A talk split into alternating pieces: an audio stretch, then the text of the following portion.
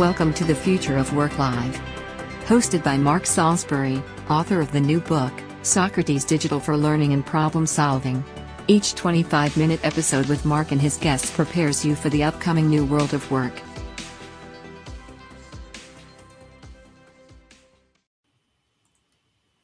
Welcome to the Future of Work Live. I'm Mark Salisbury, your host.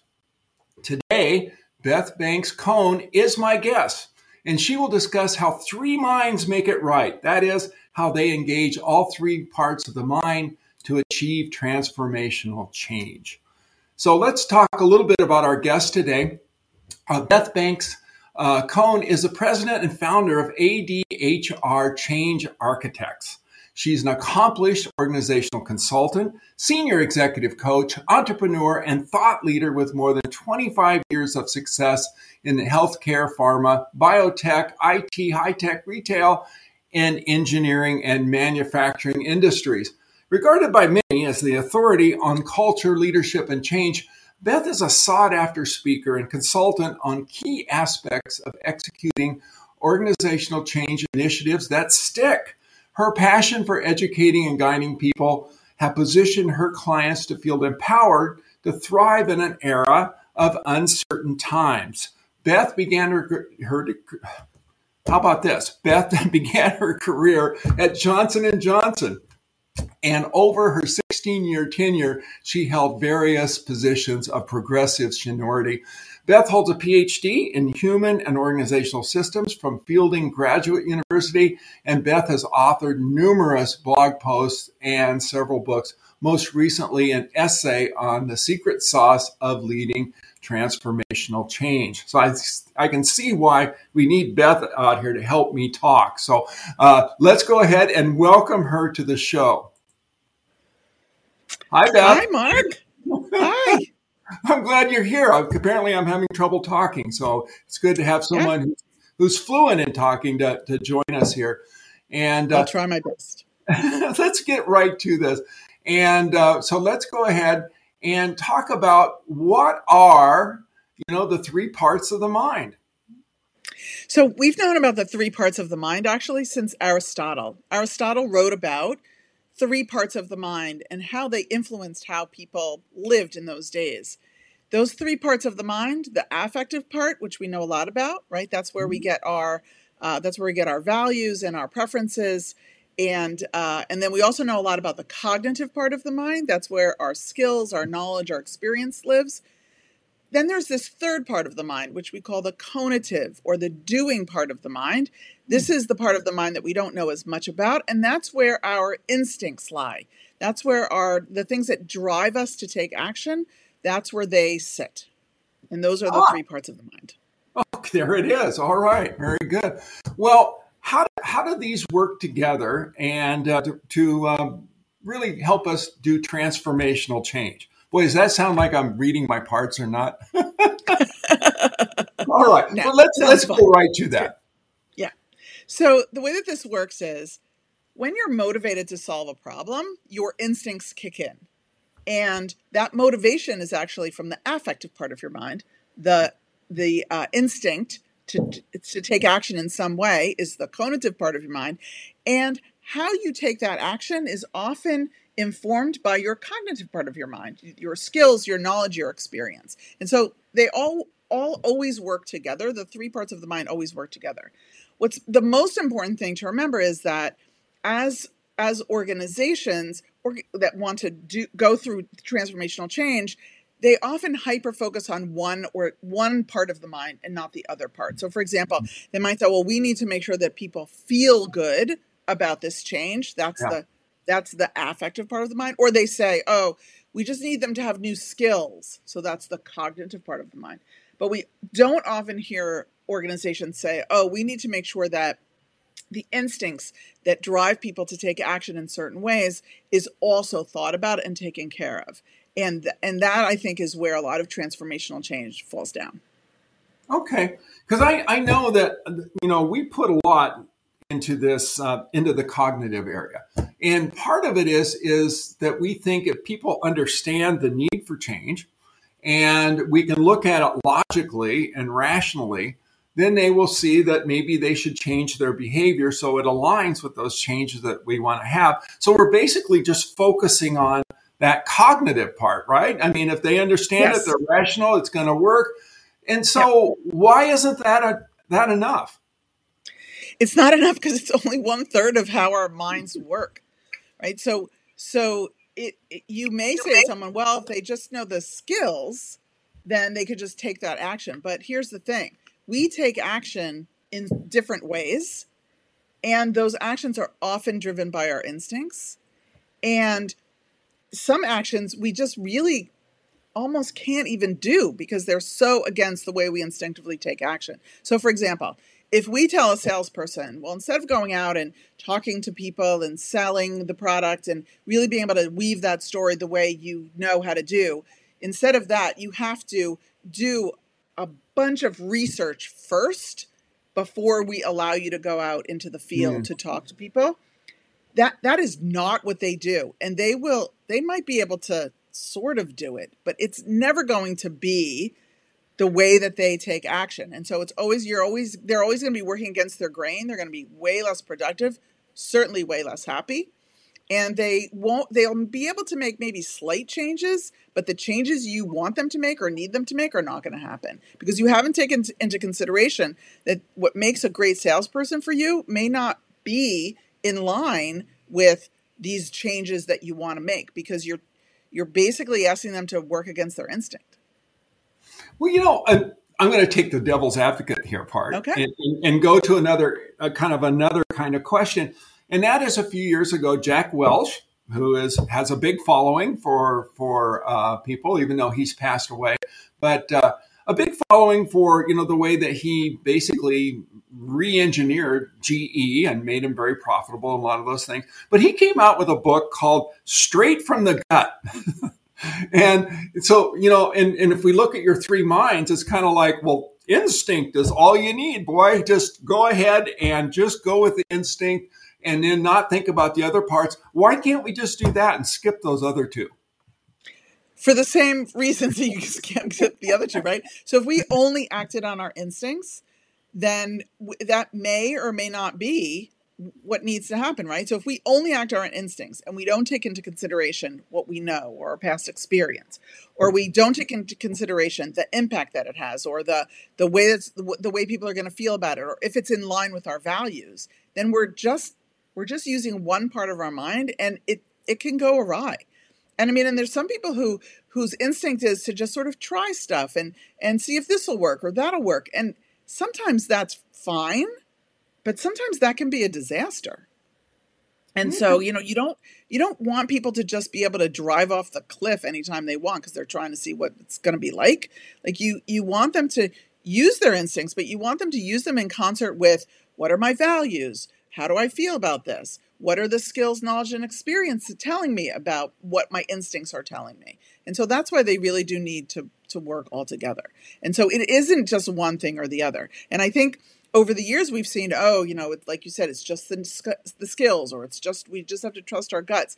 But the truth is they're all missing the point which is you have to do everything. You have to do all three because your mind is wired to work together that way. And when we say just use one part the other parts don't know what to do Okay, and and you've been at this for a while. I know you've worked with a number of organizations because, well, I read your intro, so I know, I know you've done this. So, what is what's your typical scenario when you come in? Because basically, this is your message, and you feel like it's a really powerful one for organizations to hear in order to really yeah. make change. So, what is it yeah. that you're you're normally met with at the door when you're when you've been asked to work with an organization, and you know they need the three parts? What is it normally that you, or a lot of times that you end up facing right off the bat? Well, I would say that uh, I would say that the cognitive is usually where companies lead from, and they've mm-hmm. evolved a little bit to think about sort of how do people feel about it. But I, I do think they don't go far enough in all of the different places, mm-hmm. but at least they understand the cognitive and the affective. They often don't even take into consideration the conative or the doing or instinctive part of our minds. And so it's a bit of an educational process to talk about that and to show how they all work together. And I think that also from a cog- cognitive perspective, companies have really gotten into the habit to say, like you said at the beginning, well, if we just tell them what we want, then they'll be able to change their behavior. But it's your cognitive part of your mind doesn't actually work exactly like that. Like we mm-hmm. want to know why, right? So then companies say, "Oh, well, we're just going to tell you why. Well, we're doing this because we need to make more money or the market's changed or we have a new way of thinking about things." But but people really want to make those sort of decisions for themselves. They want to understand your thought process, and companies often don't like to share their thought process, not because it's a secret, but because they're done, right? They've made the decision. They want to move, they just want to take action now. They just want to move forward. And I understand it, but sometimes you have to go back a little bit so that you can make really fast progress. So I once worked with a company where they all they wanted to do was tell people what to do and uh, and they were they they really they thought about the feelings part but they didn't didn't think about how people were going to take action around it. And I said, okay, well, you can tell them that, but like, what's your what what's your guarantee that they're actually going to take those actions? And they said, oh, well, if they don't, then there's like there's like penalties. I'm like, well, that's fun and everything, but for you, but you know, it, it doesn't actually work. Like, it really doesn't work when you just punish people for not doing what you're asking them to do. And so I had them really rethink the whole problem using the three parts of the mind and the solution that they came up with was brilliant and it worked brilliantly and it went a lot faster than they thought it would because they took a little time at the beginning to really think about okay co- cognition what's the role of cognition in this? What's the role of conation of that how we instinctively take action when we're motivated to solve a problem? What is our motivation? How are we going to get them on board from a feelings perspective so that they'll have the same feelings about the changes that we do which is very positive so it, it really is helping people really sit down and have a different conversation and go through a different thought process in order to come up with a solution that works way better. And even though they complain sometimes that I'm making them stop what they're doing, it does in the end move faster. So I always say, when I come into work with you, we're going to go slow to move fast.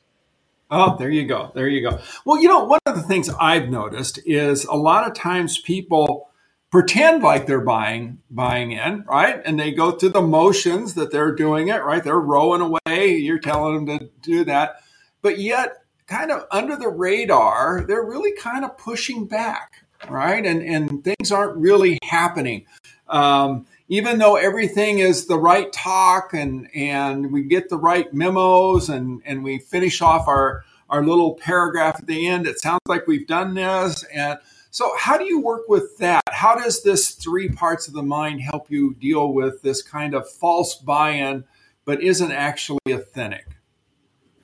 Well, first of all, I, I love how you phrase it as false buy-in. I, I usually just say that it's resistance, right? And there's there's passive resistance, mm-hmm. there's passive aggressive resistance, there's there's overt resistance, right? There's lots of different kinds. There are lots of different kinds of resistance. When a company calls me and says, We've implemented this change. We're getting a lot of resistance. We need you to come in and help us. The first thing I ask them when I come in is, What kind of resistance is it? And I often get a blank stare, but there are different types of resistance. And each part of the mind has their own type of resistance. So, first, you need to identify which part of the mind feels neglected, right? Which part of the mind is not buying in the way you need them to. That's usually going to tell you the resistance piece of it. And then figure out what, what you're going to do about it. So, for example, if they say, "Oh, yeah, that's a great idea. We're going to do that," and they start going through the motions of of uh, taking the action, but they really don't believe it, it's because cognitively you haven't convinced them, right? Or they or they're making their changes, but they're it feels like their heart's not in it. It's it takes a lot of extra time. They don't like that it takes a lot of extra time. They feel incredibly inefficient. That's often the affective part because they're feeling badly. Like the change was made but it doesn't it doesn't make them feel good necessarily. And so really being able to focus on what that is and how you can fix that. And then the and then the conative is often is often a, a, a huge drop in productivity. It could be a huge drop in um, in uh, people's ability to get job the job done. And also burnout is often because of the because of um, the conative part of the mind, the doing part of the mind, being having to work against your grain all the time. So it's really being able to diagnose. That's usually what I do first, and uh, and and help people understand that resistance shows up in a lot of different ways. And and first of all, it's a gift, right? So if you mm-hmm. know about it, how great is that? Because then you can fix it. If you don't know about it, then that's obviously not good, right? But if you know about it, you can fix it. But you just have to figure out which part of the mind is not is not really being included um, in order to really be able to come up with a, a good solution. Okay. Well, I, here's something I didn't talk to you about, and this always makes my my uh, guests just cringe. Like, what's he going to ask? But you know, a lot of times when you have a new model or a new way of thinking about something, you look back on some kind of failure you had, or you look back on some sort of great success, and you go, "I now have a way to explain this." Right? So here's here's here's your opportunity because I think this is going to fit with with uh, what you're talking about. Is years ago, is uh, I had a company and uh, we did a lot of work with the Department of Energy and the national laboratories, trying to get them to have a common process for developing things. And so all of the laboratories would have a, a common process. And so, in order to do that, whenever they were proposed changes to that process, they had to work together. So I had this um, supervisor that I was working with that was in charge of this project.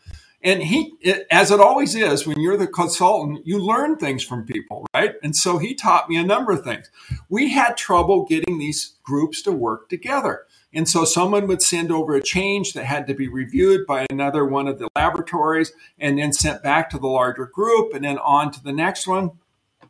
And it would drag out forever. And it's like, Okay. And then you would talk to people about the importance of doing this and stuff. And still, nothing was really happening. And he came up on this idea is we put in metrics on how long it took for people to be able to get the request for review, turn it back around and get it to the next group. And then he posted those on the conference walls right? And so people went over there and and then he color coded them for like green when you've done it within a good amount of time, mm-hmm. orange it wasn't too good, red means you were dragging your feet. And it was amazing because people kept saying, "Look, this laboratory here the cause of our problem." Right. And, and so in just two or three months, it's like the footprint footprint just shrank for these teams to work together. And I just looked at that and I go, that was remarkable because he never said a word about it. He just put the metrics up on the wall. They started talking among themselves. They started pointing the finger at each other. And then people that were pointed to them, they went back and fixed it. So, how would you explain that? For them? Because I've looked at it and I just shook my head and I thought, he never said a word. What happened? Yeah, so I think I think some of it is is it, it doesn't necessarily have anything to do with I mean, it has a lot to do with always a lot to do with the three parts of the mind. But I think, I think holding people accountable in mm-hmm. ways that, in ways that sort of hold the mirror up, so to speak, I think mm-hmm. is is a really great tool. I think balanced scorecards, which is what you're talking about, is a really great way of doing that because it gives everybody visibility in a very simple way about what's working and what's not working. So it allows them to focus on what's not working so that the, it can be fixed and so to me that explains that is that is that he he created a way for everyone to see what wasn't working but not in a way not in a way where he said it's you or it's you or it's somebody else but more these are the facts this is how it looks right appealing to their cognitive part of their mind and how they felt about it when they realized that it was mm-hmm. them right? So they feel bad about it. And then, okay, now we're going to solve the problem. He didn't dictate how to solve the problem. Mm-hmm. He just he just showed them that there was a problem. And so they were able to use their own instincts to their own ways of doing to fix whatever the problem was so that they could that they could have a better position on the balance scorecard. So I think all three parts of the mind work on all all problems, um, but I think in this case it's that accountability piece which um, which isn't really part of sort of the model that I talk about, but to me is a critical part of business in general is holding people accountable and holding people holding people accountable in a way that allows them the freedom to make the changes that they need to make. So he didn't he didn't say this is how you had to do it. You have to work together, but he didn't say this is how you have to work together, right? So they figured it out in the end, which is brilliant. Yeah, it, I thought it was just amazing. And I knew you were going to tie us together. So good job on that. And he's just like the nicest guy. He, he actually passed away a few years ago, uh, but mm-hmm. he's just like one of those people that's just the nicest guy. And he's never going to tell anyone, you need to do this better. Right. And that was, mm-hmm. you know, one of the things that, that he recognized he didn't want to do. And I just thought it was a stroke of genius. I mean, I thought I was you know, looking at something very profound. And I still think it was. It was a very, very interesting thing. So, okay, well, yeah. let's let's go and let's shift gears a little bit because I know that you have you do this for a living. Apparently, this, is this is what you, and you have a consulting business. So, you want to tell us a little bit about what's going on with your consulting business? Yes. So, my specialty is change so I it is it is my special gift that I bring to to companies. And uh, and uh, what I always tell companies is when they bring me in is if you if you do what I tell you to do, you'll be hundred percent successful, and that is true.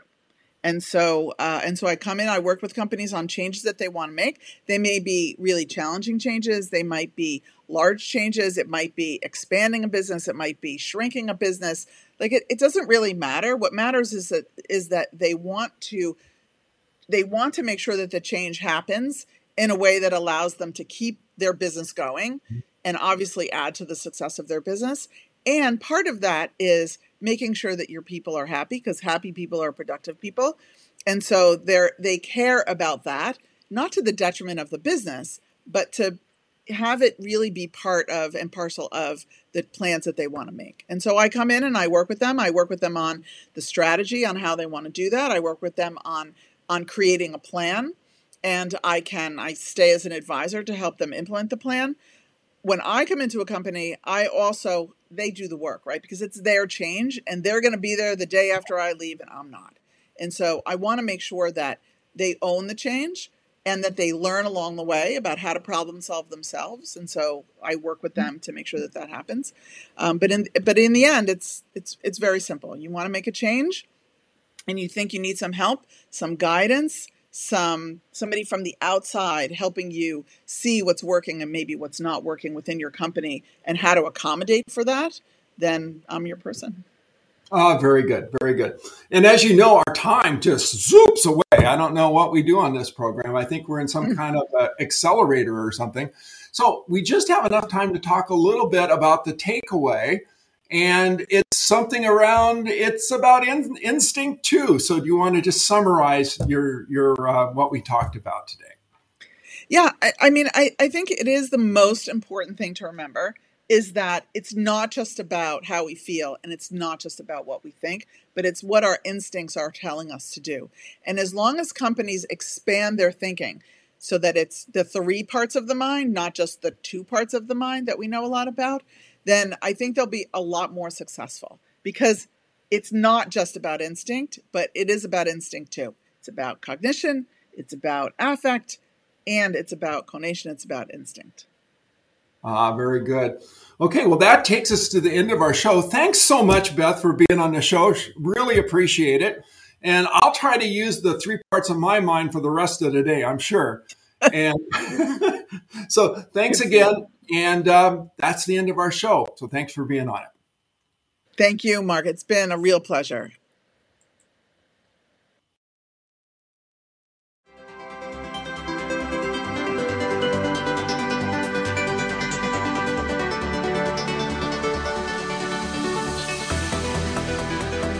You can find the Future of Work live episodes in video and podcast format on www.marksalisbury.com. Additionally, YouTube hosts the video episodes on the Future of Work channel, and Apple, Spotify, and Google host the podcasts.